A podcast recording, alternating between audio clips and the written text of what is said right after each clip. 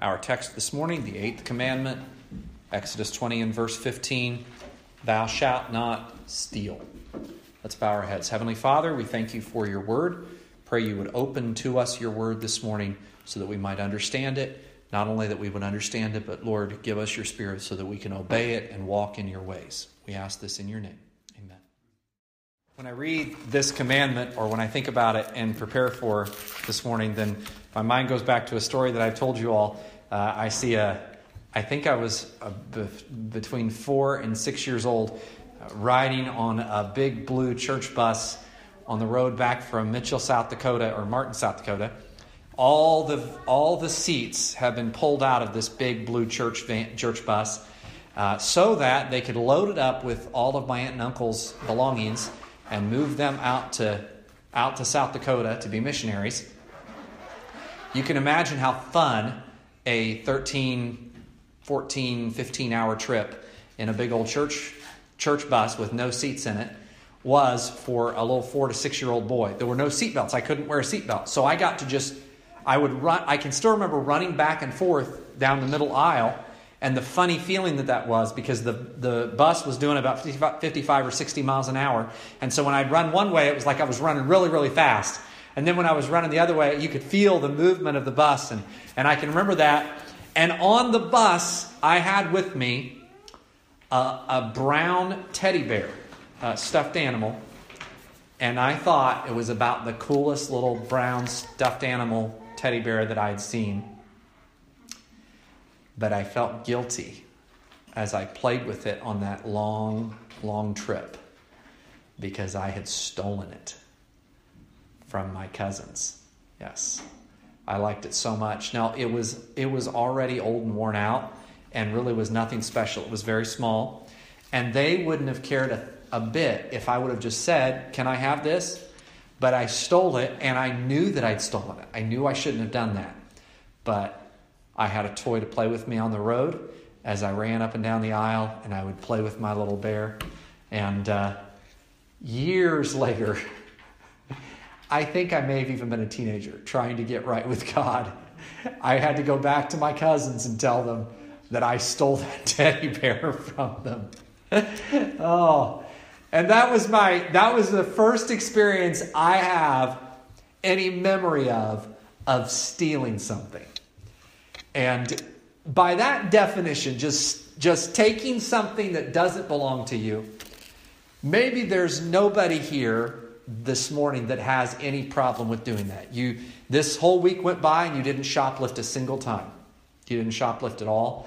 And your neighbors don't have to lock up their bikes or lock the doors of their car for fear that you'll rifle through their glove box or run off with their bicycle or whatever, because you just, you're not a thief. Um, but Exodus chapter twenty and verse fifteen is about a lot more uh, than just that one issue of seeing something that belongs to somebody else and taking it and stealing it. The the word there that's used for stealing is the idea of by stealth, like you snuck, stuck it in your coat or hid it in your pocket or you, you ran off with it. Exodus twenty and f- verse fifteen, the eighth commandment, is, is the command that encompasses all types of unlawful, unjust taking of what doesn't belong to us. And as we look at it and study it and see what God has to say about this, we'll realize that it, it's bigger than just that. In fact, because of the context and some other passages in the in the uh, Pentateuch, a lot of Bible scholars believe that it its primary purpose and meaning in the context of the Ten Commandments was actually about man stealing or kidnapping or forced slavery. And this is about stealing somebody else and selling them, taking them by captive and then selling them and making money with them. And then and then it was also forbidden to own someone that had been had been stolen and put into slavery in that way.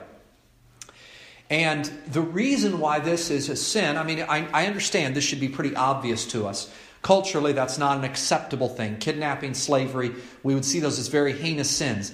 That wasn't as obvious to the people that the Ten Commandments were given to But we know from reading our Bibles that Scripture says that we're made in God's image. In fact, when Jesus is asked about paying taxes, remember this? They say to Jesus, is it, is it lawful to pay taxes or not? And they want to catch Jesus on the horns of the dilemma. If Jesus says, yes, you need to pay taxes, then the crowds, the popular opinion will turn against him, because taxes are not a popular thing anywhere, anytime, but they're especially unpopular when it's an occupying force of foreigners that are holding your country. And nobody likes them, and so nobody wants to pay taxes.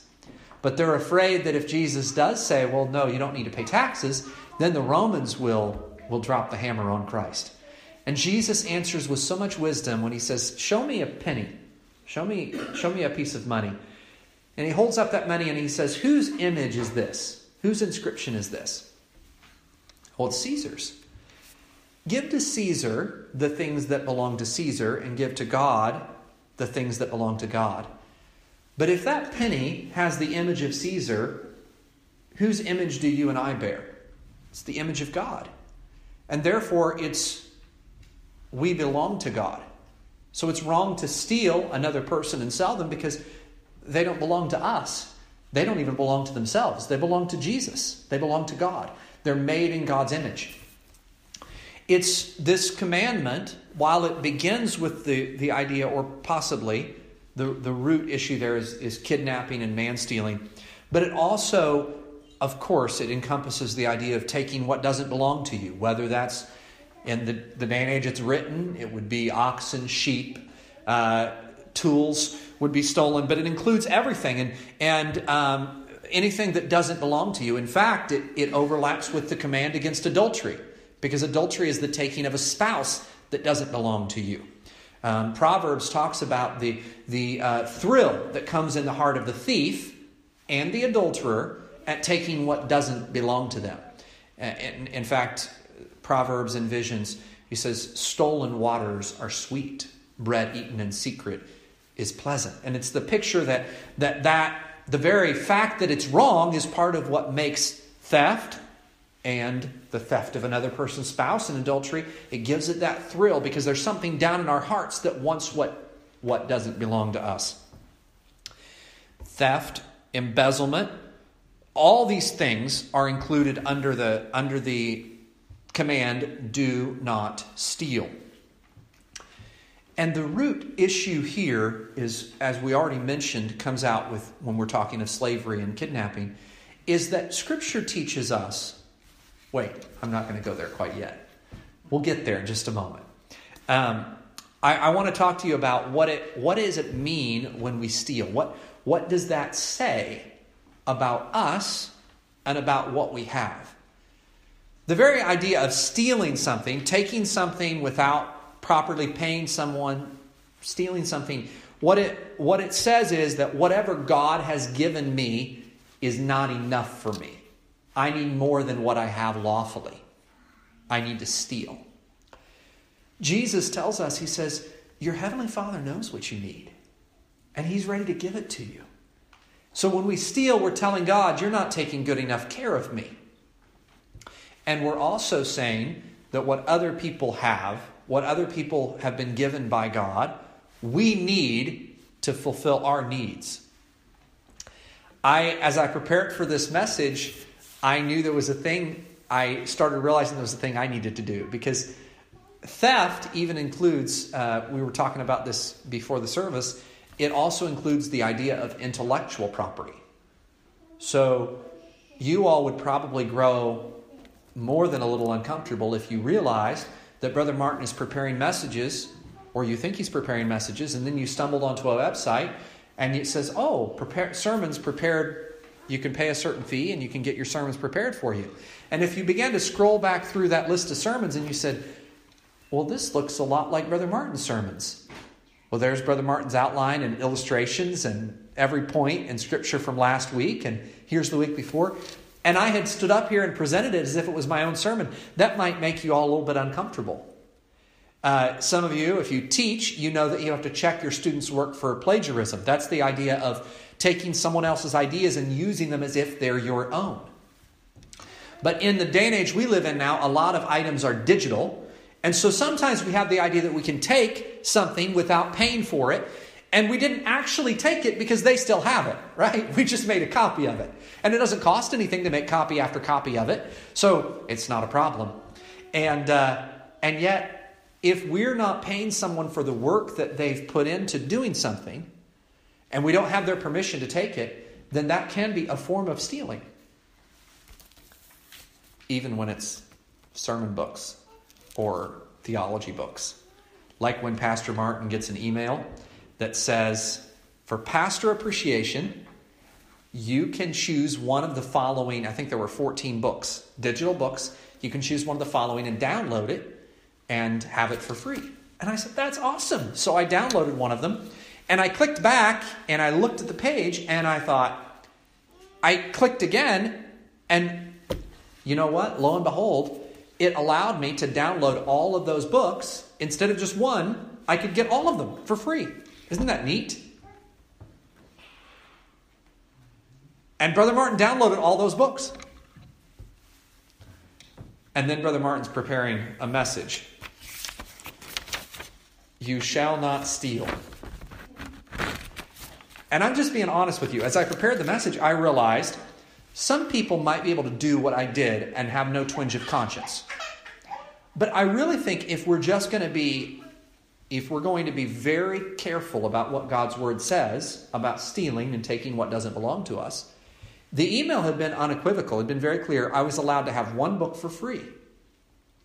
And the fact that they trusted me to just take one book and left all the others out didn't mean that I could take all the others, did it?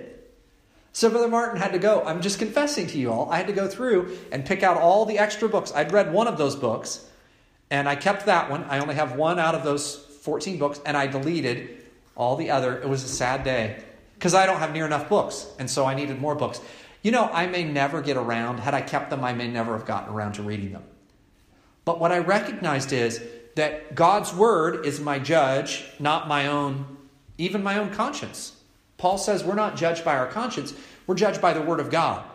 And so therefore, I clicked delete, threw them all in the trash, so that I could preach a sermon without hypocrisy.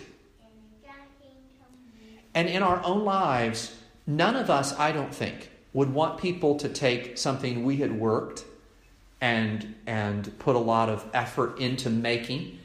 I don't think anyone would want us to want that to be taken without being paid back, right? Without being given fair payment for the work that we had given.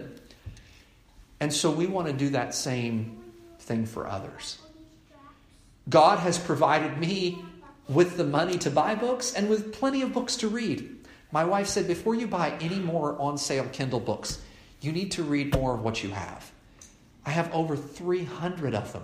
I have a thousand books or more in my bookshelves in my office. I have hundreds of books that I want to read that I haven't gotten around to reading yet. God has provided me generously with everything that I need. He's taken care of me. And I need to respect and honor that. We live in a, a land that has so many blessings. We're so blessed in so many ways with a functional police department and fire department and, and roads that are mostly paved and all the blessings that come along with that. And then tax time comes along. I've read people, conservative people, that I, I've seen social media posts that say, taxes are theft. Do you know that the Bible does not teach that at all? That's not scriptural. The idea that, that it's my money and the government's taking what belongs to me.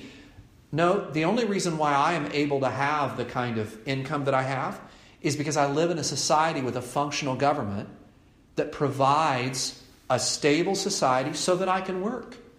And if you want to find out what a world looks like when a government doesn't do that for you, go to some third world countries and see what that looks like. See what it, it looks like when a government's not there to give support and, and to our society. Scripture doesn't teach that, it, that, that taxes is theft. In fact, the Bible teaches us that cheating on our taxes is a form of theft. To uh, and, and it's also lying to say what isn't true. And sign my name on the dotted line and say, I certify that all the things that I've written here are true, but they're not true. That's lying and stealing. And it'll be judged by God. The problem with all these forms of theft that we may not be as aware of because of the culture that we live in is that when theft becomes an accepted part of a culture and society, it actually has a genuine detrimental effect to that society. It undermines progress, both economically and intellectually. In a culture where there's no idea of intellectual property and where things that you invent or, or come up with are not your property for a period of time, it kills innovation. It destroys an innovative spirit. And we can see that in other cultures around the world. And one of the reasons why America has been able to, to make progress in, in technology and biomedics and all the different areas is because of, an, of a concept, an idea that not only are the things that I own, the material possessions that I own, not only do they belong to me, but the ideas that I come up with. If I, if I invent something, that also I have a share in the profits and the, the property that, that that idea even contains. And so when a when a culture rejects that completely, it, it makes it very difficult for people to feel any sense of impetus to create and to make things. We can we can see that in the same way when someone is, if you if you lived in a culture where you knew that the wealth that you uh, made, the wages that you earned, you knew would all be maybe, most of them would be stolen by people. There's no there's no desire to to uh, to accrue those kind of benefits around you, because why try? It's just going to get stolen away through corruption and and outright theft and robbery.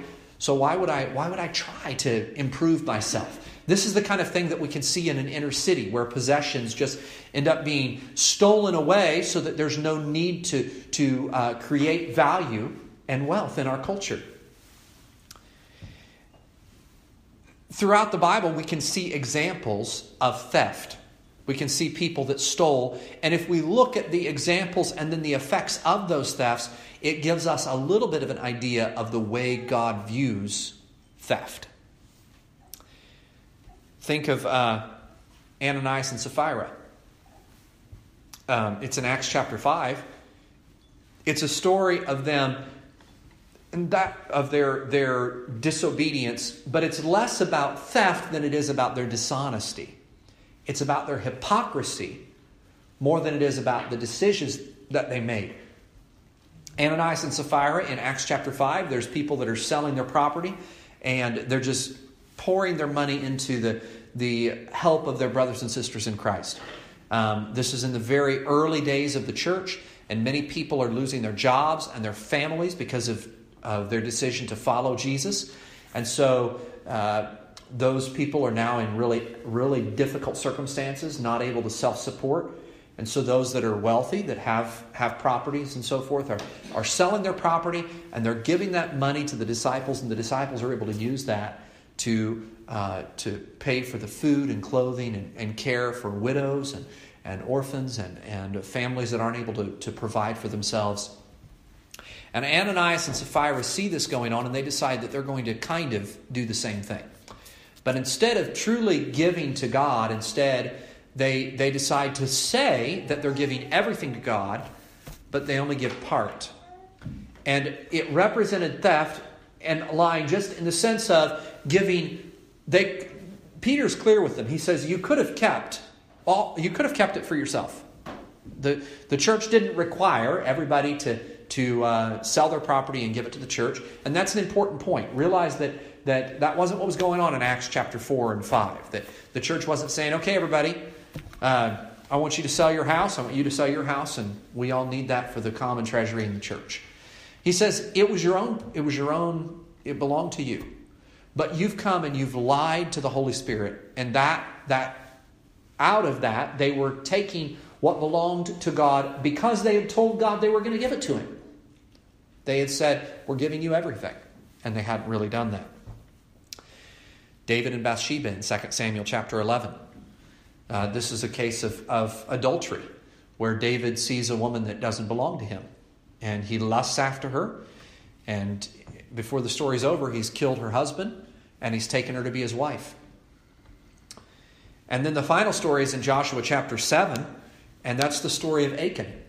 And in that story, the children of Israel have conquered the city of Jericho, but they've been told by God, God says, because I'm the one that helped you to conquer this city, it was through my power and not through your own, everything in the city belongs to me. All the perishable items have to be burned with fire, and all of the, the uh, things that can endure fire, silver, gold, bronze, iron, all those things, they have to pass through the fire, but they are for the worship of God. They're for the temple. And Achan steals what belongs to God. He takes it and uses it for himself. And out of that, thirty people die, and finally Achan himself is killed. In each one of the stories, the three examples that I've given you, the result was death. In David's story, the result of his decisions was the death of Bathsheba's husband, and God's judgment on him was the death of his own son, the product of that adulterous relationship. God judged, judge, judges very harshly those who choose to disobey his words about theft. And the same thing with Achan. Achan's entire family is destroyed, and people around him are destroyed, and it all came back to Achan's decision to steal. So far, as I've studied this, and as I've spoken to you all this morning, the focus has been on our own personal possessions. But I've hinted at uh, a few different times and in different ways that that really is not the scriptural picture per se. It's not just about our personal possessions. In other words, the Bible doesn't say that theft is wrong because you're taking what belongs to someone else for yourself. It's actually because the scriptural idea is that you and I are stewards. And everything that we have been given has been given to us by God. And so therefore, when we take what God has given to the stewardship of someone else, that's wrong because we're not only robbing them, but we're robbing God himself. We're taking what doesn't belong to us. This story, we could, we could sum up the principle that I'm trying to give you in the story of the Good Samaritan. You remember that a lawyer comes to Jesus and wants to, to uh, ask him a question. He says to Jesus, he says, what are the greatest commandments? And Jesus said, well, it's to love the Lord with all your heart and to love your neighbor as yourself. And then the Bible tells us that that lawyer wanted to justify himself. And so he says, who is my neighbor? And Jesus tells him a story. And that story, while the primary purpose of that story is about, about neighborliness and the way we treat other people, woven into that story is Jesus' picture of personal possessions and the right perspective on those possessions. Jesus says, there's a certain man, he's going from Jerusalem to Jericho, and he falls among thieves. You and I, when we read that story, we just say, Jerusalem to Jericho, okay, ho-hum. But actually, the road from Jerusalem to Jericho is a is a rocky road. It, there's a there's a steep incline. And as soon as Jesus says Jerusalem to Jericho, what comes up in the mind of the hearers is, it would be like me telling a story up here says, well, there was a certain man that decided to walk through Inglewood, Chicago, at one o'clock in the morning. And the minute I tell you all that story, something clicks in your mind. You go, oh boy, this is not going to be a good story. This is not going to be the kind of story where, and as he was walking down the street, he met an old friend and they sat on a park bench and talked for hours and he went home with a warm feeling in his heart. That's not the kind of story it's going to be, right? When I tell you that somebody walked through Inglewood in the middle of the night, you know that there's going to be bad things happen. And when Jesus says this man walked from Jerusalem to Jericho, we know that bad things are going to happen. And sure enough, the man is attacked by thieves. They beat him half to death. They leave him for dead. They take away all his possessions. They run off with him. And Jesus says, uh, a Levite walks by that way, and he sees the man, and he walks by. He doesn't do anything for him. A priest walks by, doesn't see anything, sees him, won't do anything for him. But then a certain Samaritan sees the man and stops. He bathes him. He cleanses his wounds. He binds him up. He puts him on his own donkey, on his own donkey. He takes him to an inn and he says, which would be kind of a primitive hospital sort of. He says, take care of this man. Here's money to take care of him. And if there's anything, I'm going to come and check up on him. And if there's anything more he needs, I'll take care of that as well. And then Jesus asked the question, which one was neighbor to the man who fell among the thieves? He says, well, uh, the one that showed mercy. The lawyer couldn't even bring himself to say the Samaritan. Got a knot in his throat whenever he tried to say that word Samaritan, because he despised Samaritans. But Jesus says, you're right. You go and do likewise. What did that Samaritan do? Well, think about it like this. I, I read this somewhere a long time ago, and in a message about stealing, I don't want to pretend as if this was my own idea. Do you understand? So I read this somewhere. I have no idea who came up with this first. Maybe different people have said this, but it's like this. Those three different groups represent three different views of possessions. And the thief said, what's yours is mine, I want to take it.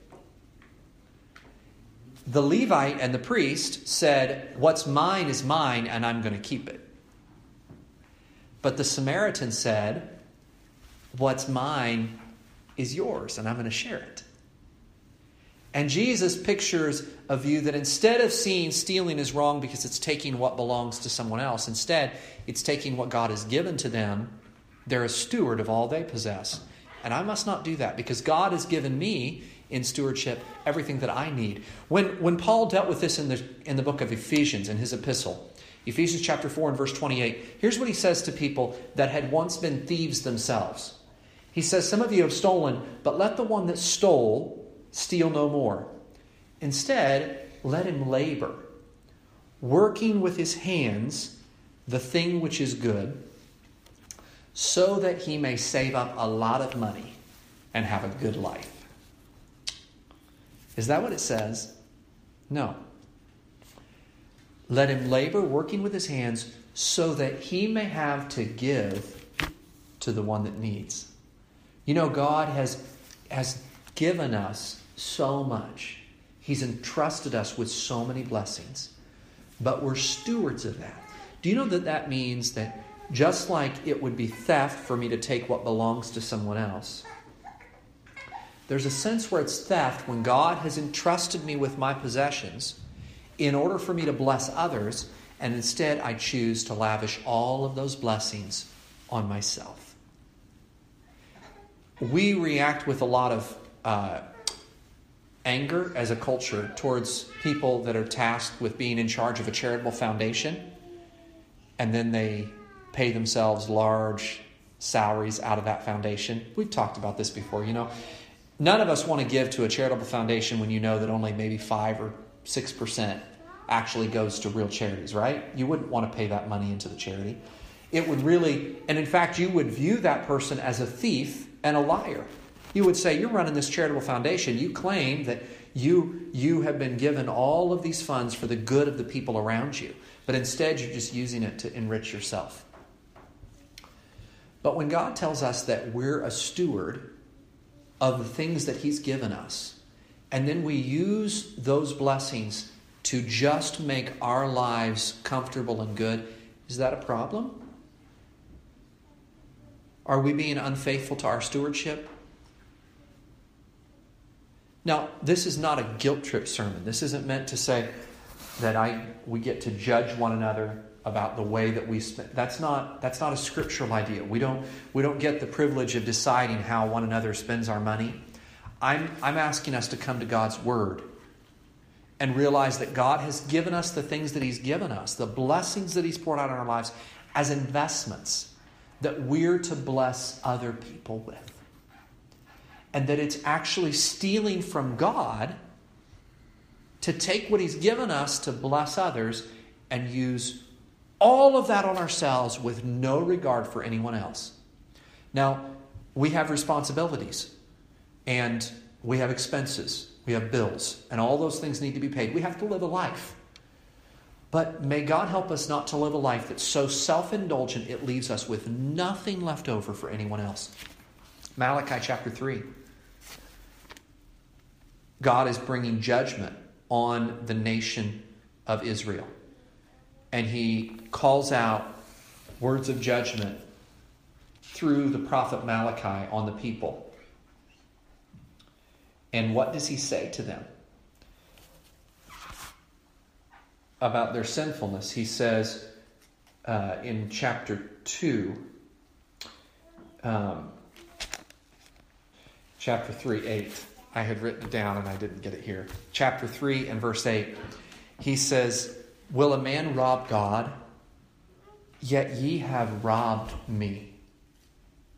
He says, you've stolen from God. Just like he says to Achan, he'd stolen from God. He says to the children of Israel, you have robbed me. How have you robbed me? In tithes and offerings. Bring all your gifts into the storehouse so that my house may be full. And, uh, I'm sorry, so that there may be meat in my house, and prove me now. In other words, test me to see if I would open the windows of heaven and pour out such a blessing that you cannot contain it. Now this message, that was not a verse to segue from there into your giving. For one thing, if if you're not, the Bible says that God loves a cheerful giver. I don't have any need to drag money out of anybody. And God has blessed this church immensely through your giving. I simply want us to come to God's word and his command about, about what he, the way he wants us to view our possessions, and realize that it is wrong to steal, that's for sure. Scripture condemns theft and the thief. But God also says in his word that there's condemnation for those who choose to use the blessings that God has poured out on them just in service of self. Think about the the, the uh, three stewards that when the good man of the house goes, he gives a stewardship to each of them. To one five talents, to one two talents, and to one just one talent. And he asks, he gives them that money not to bless themselves, but to invest it to bless others. And the condemnation that he heaps upon the man who chooses not to invest that. What I pray for each one of us is that we choose to use the possessions that God has given them, us, to invest them in his kingdom. You know, at the end of the day, I care a lot less about whether the money's coming here than about our view towards our possessions, what we're doing with our money. May God help us to have a wholesome, holy, godly view that recognizes someday, just as we'll give account for every word that we say, we'll give account for every penny that we spend, the dollars that we spend. And may we, when we stand before the judgment seat of Christ, be able to look without shame and say, Lord, I invested what you gave me in a way that honored you and built up your kingdom. Let's stand together. I don't want to end without pointing out that even if you've been a thief, even if you were someone that you're sitting here and maybe you say, Brother Martin, actually, I do steal. I steal every week. Jesus hung on a cross between two thieves. The one just kept reviling him, but the other, although he began by cursing him, the moment comes when he recognizes something different about Jesus, and he cries out for mercy. Lord, remember me. And Jesus says, today, you, a thief, are going to be with me in paradise. Aren't you thankful that there's forgiveness for thieves? Amen. Let's bow our heads. Heavenly Father, thank you for your word.